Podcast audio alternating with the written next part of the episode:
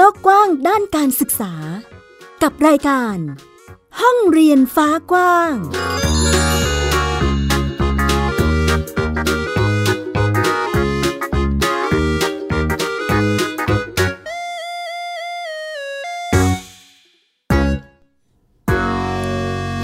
สวัสดีค่ะ คุณผู้ฟังต้อนรับคุณผู้ฟังทุกท่านค่ะ เข้าสู่รายการ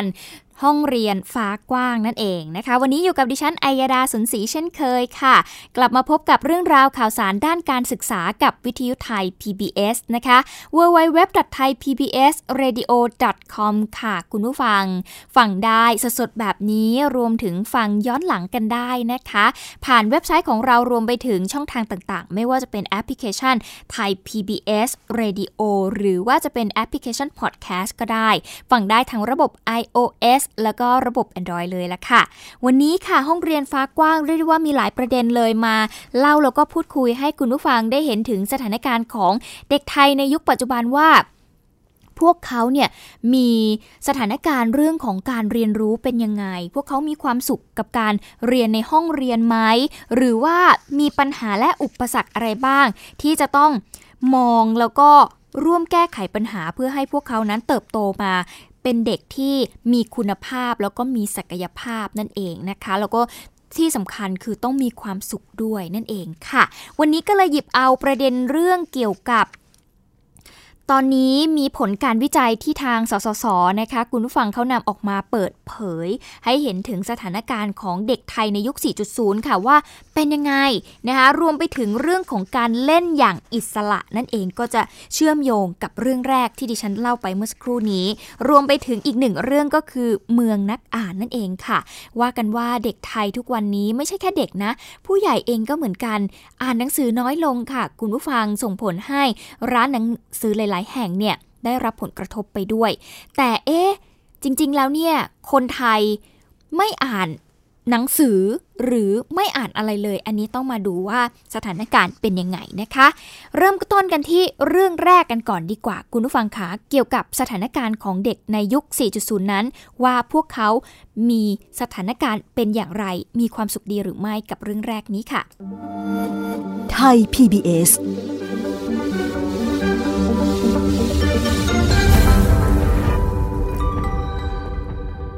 สำนักงานกองทุนสนับสนุนการสร้างเสริมสุขภาพหรือว่าสสสนะคะเขาก็ได้มีการเปิดเกี่ยวกับสถานการณ์ของเด็กไทยยุค 4.0 ค่ะ เปิดเผยจาก 7 งานวิจัยนะคะ คุณผู้ฟังเขาพบว่าเด็กๆเนี่ยมีความเครียด เรียนก็แน่น เกินครึ่งเนี่ยเรียกได้ว่าต้องเรียนกลวดวิชาค่ะ คุณผู้ฟัง เวลาเล่นของเด็กก็น้อยลงทำให้ความสุขของพวกเขานั้นหดหาย ทางสสสเองก็เลยมีการระดมนักวิจัยนะคะเพื่อที่จะหาแนวทางในการแก้ไขปัญหา แล้วก็พัฒนาทักษะเด็กรุ่นใหม่ ให้สามารถที่จะเท่าทันความเปลี่ยนแปลงที่มันผันผวนแบบนี้นั่นเองค่ะ เมื่อวันที่ 21 กุมภาพันธ์ที่ผ่านมานะคะนางสาวนัทยาบุญพักดี ผู้อำนวยการสำนักสนับสนุนสุขภาวะเด็ก เยาวชนและครอบครัวสำนักงานกองทุนสนับสนุนการสร้างเสริมสุขภาพหรือว่าสสสนะคะเขาก็ได้กล่าวเอาไว้ค่ะ คุณผู้ฟังก็บอกว่ายุทธศาสตร์ชาติเนี่ยก็ตั้งความหวังเอาไว้ว่า อยากจะเห็นคนรุ่นใหม่เนี่ย ได้รับการพัฒนาในทุกๆมิตินะคะแล้วก็ในทุกๆช่วงวัยด้วย ให้เด็กๆเนี่ยเขาเป็นคนดี คนเก่งแล้วก็เป็นคนที่มีคุณภาพ ซึ่งจะต้องมีทักษะที่จำเป็นในศตวรรษที่ 21 ด้วย ดังนั้นก็เลยมีการสนับสนุนให้มีการศึกษาสถานการณ์ของเด็กไทยว่าตอนนี้พวกเขากำลังเผชิญกับอะไรอยู่ ตลอดจนไปศึกษาถึงปัจจัยที่มันเป็นอุปสรรค แล้วก็ปัจจัยที่จะไปส่งเสริมในเรื่องของพัฒนาการหรือว่าพัฒนาความสามารถพัฒนาทักษะของเด็กๆ และก็เยาวชน ภายใต้ชุดโครงการการศึกษาเพื่อพัฒนาเด็กและเยาวชน เพื่อก้าวทันการเปลี่ยนแปลงของโลกศตวรรษที่ 21 นั่นเองค่ะ ซึ่งก็มีโครงการวิจัยย่อยๆจำนวน 7 โครงการด้วยกันนะคะ ซึ่งก็จะครอบคลุมในหลายบริบทเลย แล้วก็หลากหลายมิติด้วยของชีวิตเด็กๆนะคะซึ่งศาสตราจารย์ ดร พิริยะ ผลพิรุษนะคะหัวหน้าโครงการเองก็เลยได้สังเคราะห์ออกมาวิเคราะห์ออกมานะคะเกี่ยวกับผลการวิจัยทั้ง 7 โครงการวิจัยย่อยๆเนี่ยนะคะแล้วก็วิเคราะห์ออกมาเพื่อที่จะนำเสนอแนวทางให้กับทุกๆ ภาคส่วนที่เกี่ยวข้องเนี่ยมาร่วมการหาทางออก แล้วก็ร่วมการพัฒนาเด็กๆนะคะ ซึ่ง คุณนัทยาก็ได้บอกนะคะคุณผู้ฟังว่าจากผลการวิจัยเนี่ยมันชัดเจนมากว่าเม็ดเงินในการลงทุนกับเด็กประถมวัยของเรานั้นยังน้อยเกินไป ความสุขของเด็กไทยในวัยเรียนเนี่ยเหลือน้อย วัยรุ่นมีปัญหาสุขภาพจิตมากขึ้น ซึ่งก็เป็นผลมาจากการสะสมความเครียดตั้งแต่วัยเด็กนะคะจากโครงสร้างของครอบครัวเองที่มันมีความพร้อมที่แตกต่างกัน ความเหลื่อมล้ำของคุณภาพสถานศึกษา การแข่งขันในระบบการศึกษาเอง เด็กแถวหลังก็ถูกละเลยจนเกิดเป็นกลุ่มที่อยู่เฉยๆ ไม่เรียนหนังสือไม่ทำงานค่ะ ปรากฏการเหล่านี้นะคะพบทั้งเด็กจากครอบครัวที่มาจากฐานะดี และก็ครอบครัวที่ยากจนนะคะ ซึ่ง เขาก็จะไม่ปล่อยให้สถานการณ์นี้มันดำเนินไปแบบนี้นะคะ ทั้งหน่วยงานภาครัฐ เอกชนภาคประชาสังคมเนี่ยจะต้องหารือกันว่า ท่ามกลางสิ่งที่เด็กไทยต้องเผชิญอยู่ณตอนนี้ เราจะมีการหนุนเสริม กลไกอะไรบ้างที่มันจะไปช่วยเด็กได้ยังไง ใครที่ต้องเข้ามามีบทบาทในการเปลี่ยนแบบไหนยังไง เพราะว่าเราคิดแบบเดิมทำแบบเดิมไม่ได้แน่นอน ถ้าหากต้องการจะบรรลุ เป้าหมายด้านการพัฒนาคนตามยุทธศาสตร์ชาตินั่นเองค่ะ ทางด้านศาสตราจารย์ ดรพิริยะผลพิรุษนะคะหัวหน้าโครงการการศึกษา เพื่อพัฒนาเด็กและเยาวชน เพื่อก้าวทันการเปลี่ยนแปลงของโลกศตวรรษที่ 21 เนี่ยจากศูนย์ ศึกษาพัฒนาการเศรษฐกิจ สถาบันบัณฑิตพัฒนาบริหารศาสตร์นะคะก็บอกว่า ผลจากโครงการย่อยทั้ง 7 โครงการเนี่ยก็คืออมีโครงการอะไรบ้างดิฉันจะเล่าให้ฟังนะคะคุณผู้ฟังหนึ่งก็คือ การศึกษางบประมาณรายจ่ายภาครัฐ เพื่อพัฒนาเด็กในช่วงอายุตั้งแต่แรกเกิดกิดไปจนถึง 3 ปีค่ะ ในประเทศไทยอันนี้ยังมีไม่เพียงพอนะคะสองก็คือการศึกษาความสัมพันธ์ระหว่างโครงสร้างครอบครัวประเภทต่างๆ บทบาทของบิดามารดากับการดูแลทางสาธารณสุข และพัฒนาการของเด็กในช่วงอายุประถมวัยในประเทศไทยเนี่ยก็พบว่า ผู้ที่ดูแลเด็กในครอบครัวแต่ละประเภทเนี่ยต้องการ การหนุนเสริมจากภาครัฐที่มันแตกต่างกันออกไปนะคะ อย่างเช่น ครอบครัวที่คุณพ่อคุณแม่อยู่ครบ แต่ว่าต้องไปทำงานนอกบ้านกันทั้งคู่ ครอบครัวที่เด็กเล็กเนี่ยถูกเลี้ยงดูด้วยญาติผู้ใหญ่ไม่ว่าจะเป็นคุณย่าคุณตาคุณยายนะคะหรือครอบครัวที่เป็นพ่อแม่เลี้ยงเดี่ยวนะคะ อันนี้ก็จะมีความแตกต่างกัน ทั้งนี้ค่ะพบว่าศูนย์เด็กเล็กเป็นตัวช่วยที่สำคัญ แล้วก็ภาครัฐเองก็ควรที่จะขยายอายุในการรับเด็กเล็กเข้าสู่ศูนย์เด็กเล็กก่อนอายุ 2 ปี เพิ่มจำนวนศูนย์เด็กเล็กให้เพียงพอด้วยนะคะ 3 ก็คือความสุขของเด็กไทยในวัยเรียนค่ะ เด็กประถมศึกษาอายุ 6-12 ปีเนี่ยพบว่าเด็กประถมศึกษามีความสุขในระดับปานกลางค่ะ คุณผู้ฟัง โดยปัจจัยความสุขที่เพิ่มขึ้น อันนี้ขึ้นอยู่กับ 4 ปัจจัยด้วยกันก็คือ ครอบครัว โรงเรียน โภชนาการแล้วก็การเล่น ซึ่งพบว่าเด็กๆเนี่ยเขาต้องการชั่วโมงเรียนต่อวันน้อยกว่า 6 ชั่วโมง การใช้เวลาทำการบ้านน้อยกว่า 2 ชั่วโมงต่อวันนั่นเองค่ะ ซึ่งการเรียนเวลาเรียนพิเศษ ในเชิงวิชาการเนี่ยก็ต้องการน้อยกว่า 2 ชั่วโมงต่อวันนะคะการได้รับความรักและก็การยอมรับฟังความคิดเห็นจากคุณครูนั่นเอง ต่อมา 4 ค่ะก็คือการกวดวิชาในบริบทของระบบการศึกษาไทย ในศตวรรษที่ 21 เนี่ยก็พบว่านักเรียนชั้นประถมศึกษาปีที่ 6 67.02%เลยทีเดียวนะคะ แล้วก็นัก เรียนชั้นมัธยมศึกษาปีที่ 4 เนี่ย 52.70เปอร์เซ็นต์กวดวิชานอกเวลาเรียนปกติ ค่ะ แล้วก็นักเรียนที่กวดวิชามีความสามารถด้านคิดวิเคราะห์ ดีกว่านักเรียนที่ไม่ได้กวดวิชานะคะ แล้วก็ยังพบว่าครูในโรงเรียนร้อยละ 35 เนี่ย มีรายได้อื่น ๆ นอกจากอาชีพครูค่ะ โดยร้อยละ 52.25 ของครูที่มีรายได้อื่น ๆ เนี่ย มาจากการสอนพิเศษของโรงเรียน แล้วก็ร้อยละ 15.38 ของคุณครูที่มีรายได้อื่น ๆ เนี่ย ก็มาจากการเป็นติวเตอร์นั่นเองค่ะ ต่อมาค่ะ 5 ก็คือการศึกษาการเล่นเกมของเด็กไทย นักเรียนชั้นป .5 ถึงป .6 และก็นักเรียนชั้นมัธยมศึกษาปีที่1ถึง3 เขาพบว่านักเรียนเนี่ยใช้เวลาประมาณ 2 ชั่วโมง 21 นาทีต่อวันในการเล่นเกมค่ะ โดยผู้ชายเล่นเกมโดยเฉลี่ยจะสูงกว่าผู้หญิงนะคะ นอกจากนี้ยังพบว่าผู้ชายติดเกม แล้วก็จะเล่นเกมโดยเฉลี่ยต่อวันสูงสุดอยู่ที่ 4 ชั่วโมง 40 นาทีนั่นเองค่ะ 6 ก็คือการพัฒนาความฉลาดรู้ด้าน STEM ศึกษาของเด็กไทยเพื่อก้าว ไกลทันยุค 4.0 ในเด็กอายุ 15 ปี นักเรียนชั้นมัธยมศึกษาเป็นสิ่งที่จะช่วยเสริมศักยภาพเด็กให้มีความพร้อมได้เป็นอย่างดี แล้วก็โครงการสุดท้ายโครงการที่ 7 ก็คือการพัฒนาองค์ความรู้ และขับเคลื่อนการส่งเสริม การมีส่วนร่วมของเยาวชนที่ไม่ได้อยู่ในการจ้างงาน การศึกษาหรือการฝึกอบรม และเยาวชนที่ไม่ได้อยู่ในกิจกรรม การสะสมทุนมนุษย์ เพื่อส่งเสริม การพัฒนาศักยภาพเยาวชนให้เข้าสู่ตลาดแรงงานอย่างเหมาะสม ในเยาวชนอายุ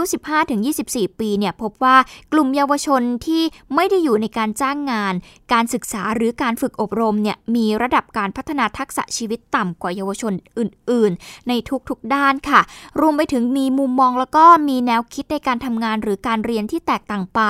สำหรับผลการศึกษาจะทำให้ เกิดการพัฒนาองค์ความรู้ การสังเคราะห์เชิงนโยบาย แล้วก็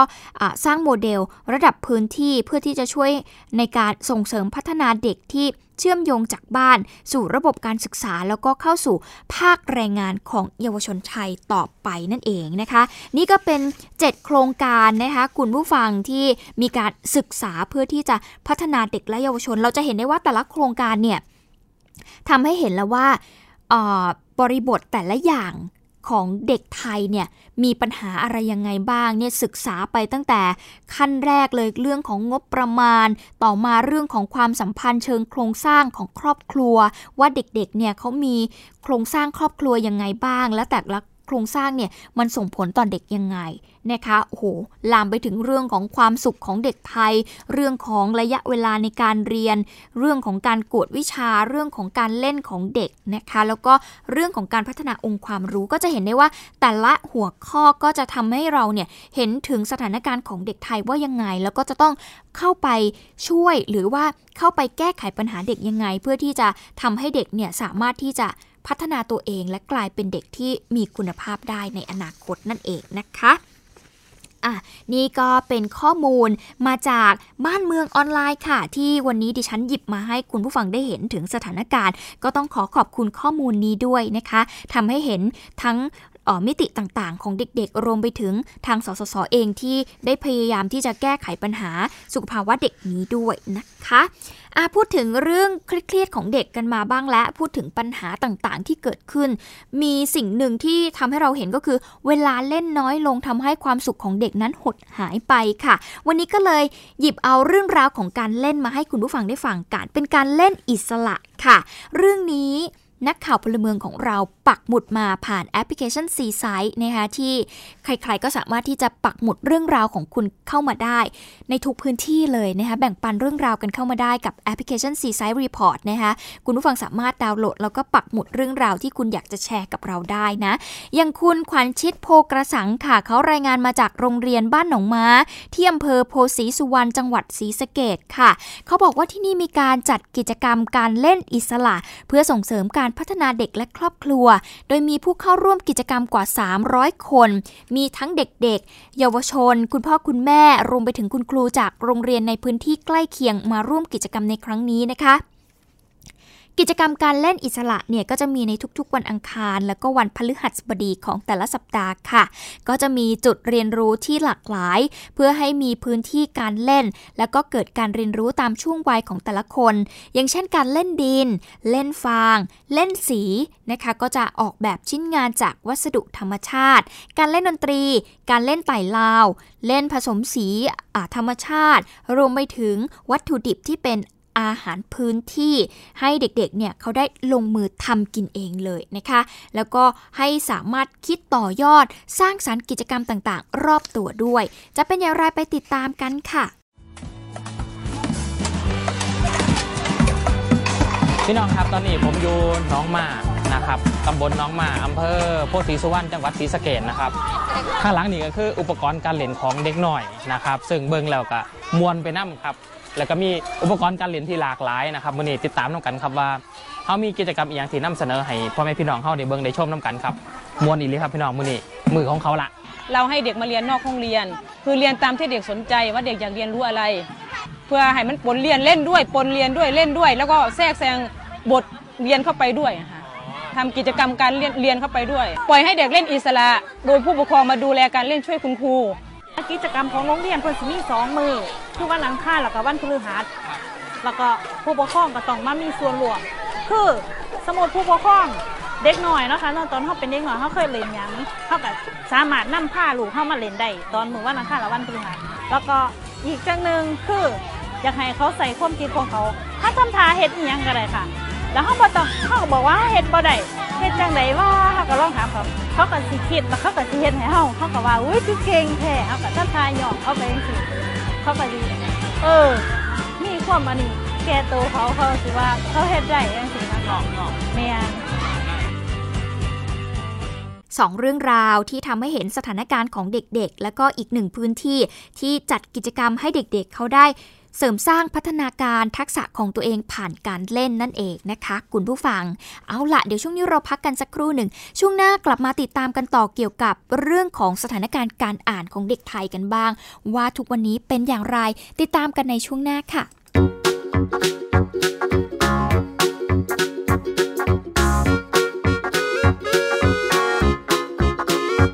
เปิดโลกกว้างด้านการศึกษา กับรายการ ห้องเรียนฟ้ากว้าง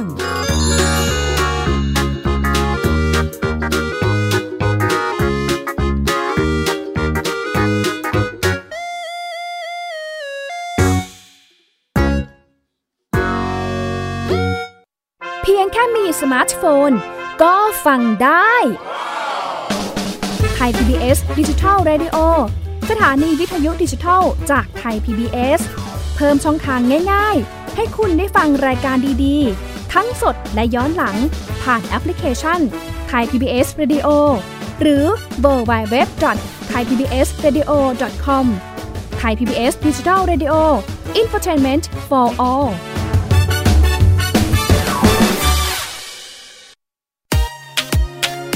ามหลากหลายเรื่องราวของลูกและสามีกับสามมนุษย์แม่ นิธิดาแสงสิงแก้ว ปาริตามีซัพ์และสัสิธรสินพักดี ในรายการมัมแอนเมาส์ทุกวันจันทร์ถึงวันศุกร์เวลา 8นาฬิกาถึง 9นาฬิกาทางไทย PBS ดิจิตอล Radio รับเช้าวันใหม่ อย่างสดใสและมีความสุขกับพี่เหลือมและพี่ยีรับ ในรายการพระอาทิตย์ยิ้มแฉ่ง ทุกวันเสาร์อาทิตย์ เวลา 7นาฬิกาถึง 8นาฬิกาทางไทย PBS ดิจิตอล Radio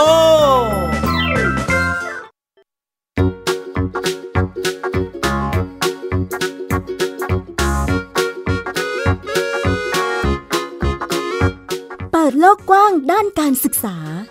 กับรายการ ห้องเรียนฟ้ากว้าง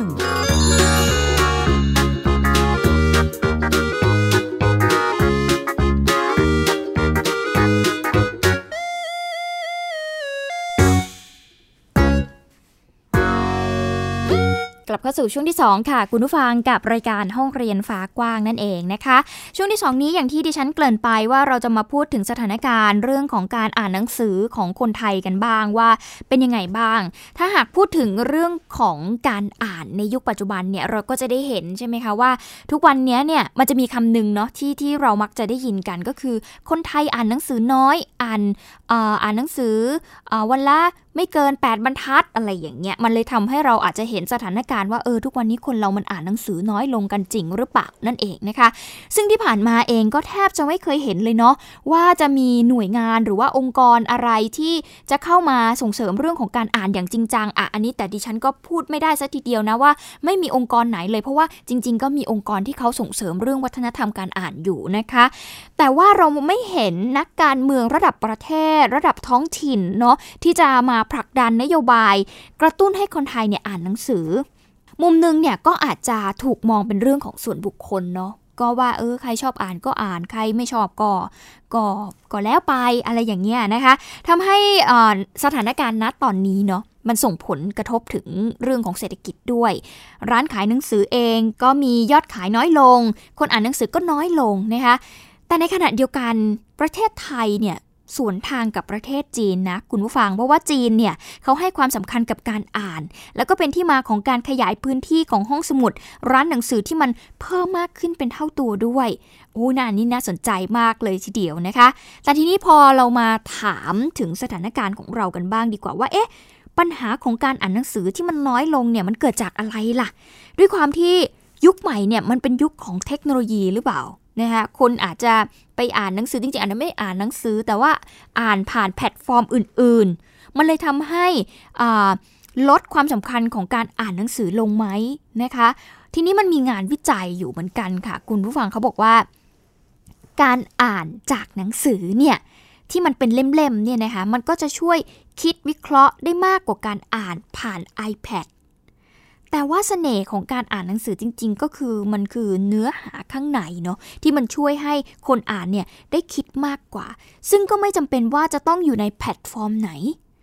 แต่ที่น่าเป็นห่วงกว่านั้นค่ะ คุณผู้ฟัง มันไม่ได้เกี่ยวกับแพลตฟอร์มแล้วค่ะ คุณผู้ฟังเราพบว่าไม่ว่าจะเป็นหนังสือที่เป็นเล่มๆหรือว่าอยู่ใน iPad ในอีบุ๊กหรืออะไรต่างๆ คนก็อ่านหนังสือน้อยลงค่ะ เป็นข้อมูลจาก TDRI นะคะเขาบอกว่าคนไทย ถึง 13.7 ล้านคนเนี่ยไม่ชอบอ่านหนังสือค่ะ ส่วนการอ่านเนื้อหาที่ยาวๆ เป็นประโยชน์จากหนังสือ หรือในแท็บเล็ตเองก็น้อยลงทั้งคู่นะคะ แต่สิ่งที่คนไทยชอบอ่านเลยก็คือข้อความสั้นๆ ในโลกออนไลน์ หรือว่าในสื่อออนไลน์ อาจจะพูดได้ไม่เต็มปากนะคะว่าปัญหานี้มันมาจากเทคโนโลยีที่เข้ามามีบทบาทหรือเปล่า เพราะถ้าหากรัฐบาลเข้ามาให้ความสำคัญกับการอ่านทั้งระบบ มันก็อาจจะไม่ได้ มีสถานการณ์การอ่านที่มันเป็นแบบนี้ก็ได้ ร้านหนังสือเองก็อาจจะไม่ต้องดิ้นรนเพื่อความอยู่รอดในยุคดิจิตอลแบบนี้ก็ได้นะคะเดี๋ยวเราลองไปติดตามจากรายงานชิ้นนี้กันค่ะ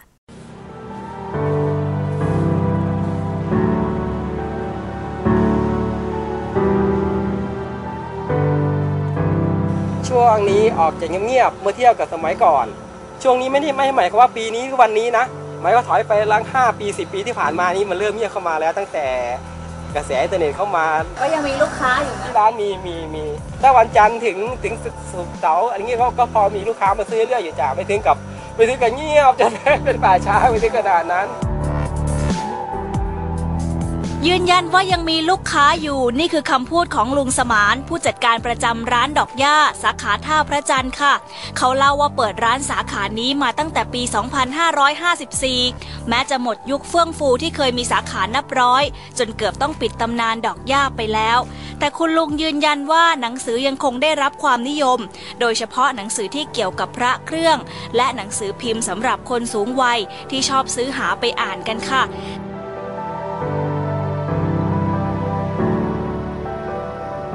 นี่คือหอสมุดเมืองกรุงเทพมหานครบนถนนราชดำเนิน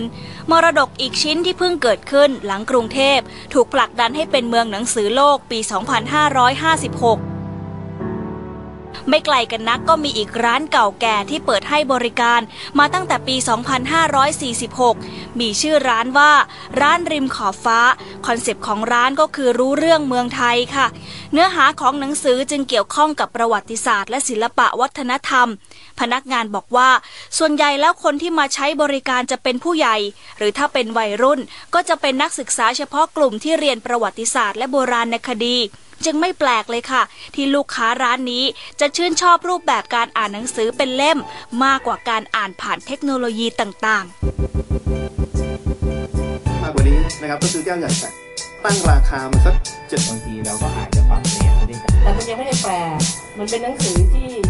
ท่ามกลางสถานการณ์ของคนอ่านและยอดจำหน่ายหนังสือที่ลดลงนำมาสู่ข้อเสนอของผู้เสนอตัวชิงตำแหน่งผู้ว่าราชการกรุงเทพมหานคร ซึ่งเห็นตรงกันว่า การอ่านยังคงจำเป็นเพื่อยกระดับพลเมือง ในขณะที่รัฐก็ยังต้องทำหน้าที่เป็นหน่วยสนับสนุน สร้างพื้นที่และงบประมาณที่เพียงพอ ปัจจุบันกรทมก็ยังมีข้อจำกัดอยู่ครับอย่างดูงบประมาณปี 62เท่าที่เห็นตัวเลขเนี่ยเรามีงบทั้งหมด 80,000 ล้าน แต่ว่าเรามีลบงบลง ห้องสมุดอยู่แค่ 209 ล้านนะครับก็ผมคิดว่ามันแค่จุด 25%มันจะขยายเพิ่มได้เพราะว่ามันคือการพัฒนาคุณภาพชีวิตคุณภาพความรู้ของคน การที่มีคนสนใจการอ่านเนี่ยมันเป็นมันเป็นคุณค่าของเมืองกทมควรจะจัดสรรพื้นที่รวมทั้งงบประมาณ ในการที่จะสนับสนุนให้เกิดการอ่านพวกนี้มากขึ้น แม้ไทยจะเคยถูกผลักดันเป็นเมืองหนังสือโลกในปี 2556 แต่จากการสำรวจสถานการณ์การอ่านหนังสือ กลับพบว่าคนไทยมากถึง 13.7 ล้านคน ไม่ชอบอ่านหนังสือค่ะโดยสิ่งที่คนไทยอ่านมากที่สุดถึงร้อยละ 69.2 คือข้อความในสื่อสังคมออนไลน์ ขณะที่ผลการทดสอบปีซ่าในปี 2015 กลับพบว่าครึ่งหนึ่งของเด็กวัย 15 ปี ไม่สามารถอ่านจับใจความได้ ตัวเลขนี้กำลังสะท้อนว่าประเทศไทยยังต้องการแรงส่งเสริมเพื่อให้คนไทยใส่ใจกับการอ่านอย่างมีคุณภาพมากขึ้น ซึ่งส่วนหนึ่งเกิดขึ้นได้จากการอ่านหนังสือ โดยเฉพาะในโลกยุคใหม่ ที่ต้องอาศัยทักษะการคิดวิเคราะห์ เพื่อปรับตัวและอยู่รอดได้ในโลกที่เต็มไปด้วยการเปลี่ยนแปลงอย่างรวดเร็ว บุษรินยิ่งเกียรติกุลไทย PBS รายงาน จากการสำรวจร้านหนังสือหลายร้านนะคะ ก็ได้คำตอบจากผู้ประกอบการตรงกันว่าจำเป็นจะต้องปรับตัวให้ทันตามกระแสเทคโนโลยี อย่างร้านก็องดิดนะคะร้านหนังสืออิสระในย่านคลองสานนี่เองนะคะก็เปิดมาแล้วกว่า 10 ปีนะคะคุณดวงฤทัยเจ้าของร้านก็ยืนยันจะขายหนังสือต่อ ผ่านแพลตฟอร์มออนไลน์ แต่ก็จะยังใช้ร้านนี่แหละเป็นสถานที่จัดงานชวนคนอ่านหนังสือแลกเปลี่ยนความคิดเห็นนะคะ แต่เธอก็ยอมรับค่ะว่า ถ้าจะให้เป็นร้านหนังสือเดี่ยวๆเลยเนี่ยก็ต้องดิ้นรนเอาตัวรอดกันอย่างที่ผ่านมานะคะ ก็อาจจะไม่ใช่วิธีที่ยั่งยืนสักเท่าไหร่ เพราะว่าหลายปัญหาก็จำเป็นจะต้องใช้กลไกรัฐเข้ามาช่วยในการสนับสนุนค่ะ ถ้าทำให้ร้านหนังสือหรือการอ่านมันมันอยู่ได้มากขึ้นก็คือ โครงสร้างราคาหนังสืออะค่ะหนังสือใหม่ต้องไม่ลดเกินเท่าไหร่รัฐต้องเข้ามาดูดูแลตรงนี้ เพราะไม่งั้นร้านหนังสือจะอยู่ไม่ได้ เพราะว่าสมมุติว่าสำนักพิมพ์นักเขียนลดได้เยอะๆแต่ร้านหนังสือลดได้ไม่เยอะอย่างเงี้ยร้านหนังสือก็ขายทำอะไรต่อไม่ได้นะคะคือหนังสือที่ดีเนี่ยมันจะต้องมีอะไรที่เราเราทำไปคิดต่อได้ เราต้องแบบใคร่ควรถึงข้างในเราได้อย่างเงี้ยค่ะพี่ว่าที่คนแพนิคที่คนซึมเศร้าเนี่ย ส่วนหนึ่งก็เป็นดิจิตอลนะคะ เพราะว่ามันโลกมันเคลื่อนไหวตลอดอย่างเงี้ยไม่มีมุมให้เงียบสงบแต่หนังสือมันจะช่วยมากค่ะสิ่งที่เกิดขึ้นในไทยอาจจะสวนกับที่ประเทศจีนนะคะอย่างที่ที่ฉันได้เกินไปเมื่อช่วงต้นนะคุณผู้ฟังที่แนวคิดเรื่องส่งเสริมการอ่านเนี่ยเริ่มจากรัฐค่ะ ไปจนถึงเทคโนโลยีที่ไม่สามารถเข้ามาแทนที่หนังสือได้ และทำให้ร้านหนังสือในจีนเนี่ยเติบโตอย่างต่อเนื่อง เพราะเขาเชื่อว่าความรู้เปลี่ยนชีวิต เปลี่ยนความเป็นอยู่ได้ และความรู้ที่ง่ายที่สุดก็คือการอ่านหนังสือ ถ้าหากมองย้อนกลับมาที่ประเทศไทยนะคะนายกสมาคมผู้จัดพิมพ์และจำหน่ายหนังสือแห่งประเทศไทยเองก็มองว่า แม้ว่าไทยจะเคยถูกผลักดันให้เป็นเมืองหนังสือโลกในปี 2556 นะแต่จำนวนคนที่อ่านหนังสือที่ดูสวนทาง และก็อุตสาหกรรมหนังสือือที่กำลังอ่อนแรงลงณขณะนี้ ก็อาจจะนำแนวทางของจีนเนี่ยมาปรับใช้เพื่อที่จะยกระดับคุณภาพของคนอ่าน แล้วก็เป็นเมืองหนังสือในระยะยาวนั่นเอง โดยยืนยันว่าภาคอุตสาหกรรมการผลิต พร้อมจะปรับตัวผลิตเนื้อหาที่ช่วยให้คนไทยนั้น ถูกยกระดับการคิดวิเคราะห์ แต่ทั้งหมดนี้ก็ต้องได้รับแรงสนับสนุนอย่างต่อเนื่อง แล้วก็และจริงจังจากระดับนโยบายด้วย นี่ก็เป็นสถานการณ์การอ่านนะคะ คุณผู้ฟังก็มีจากหลายปัจจัยเหมือนกันเนาะแล้วก็ทำให้เห็นถึงสถานการณ์ของร้านหนังสือด้วยว่าตอนนี้เขาก็อยู่ยากแล้วเหมือนกันนะ ว่าเอ๊จะต้องปรับตัวยังไงในสถานการณ์ที่คนก็อ่านหนังสือน้อยลงแบบนี้ แล้วก็มันมีแพลตฟอร์มต่างๆ ที่เข้ามาเป็นตัวหนึ่งที่ช่วยให้การอ่านหนังสือมันสะดวกสบายมากยิ่งขึ้นนั่นเองนะคะ เอาละทั้งหมดนี้คือห้องเรียนฟ้ากว้างที่นำมาฝากคุณผู้ฟังในวันนี้นั่นเองนะคะน่าจะเป็นประโยชน์แล้วก็ทำให้เห็นถึงสถานการณ์ต่างๆ ที่เกิดขึ้นในปัจจุบันด้วย วันนี้ดิฉันอัยดาสนศรีต้องขอตัวลาไปก่อน สวัสดีค่ะ ติดตามรับฟังรายการย้อนหลังได้ที่เว็บไซต์และแอปพลิเคชันไทย PBS Radio ไทย PBS ดิจิทัล Radio วิทยุข่าวสารสาระ เพื่อสาธารณะและสังคม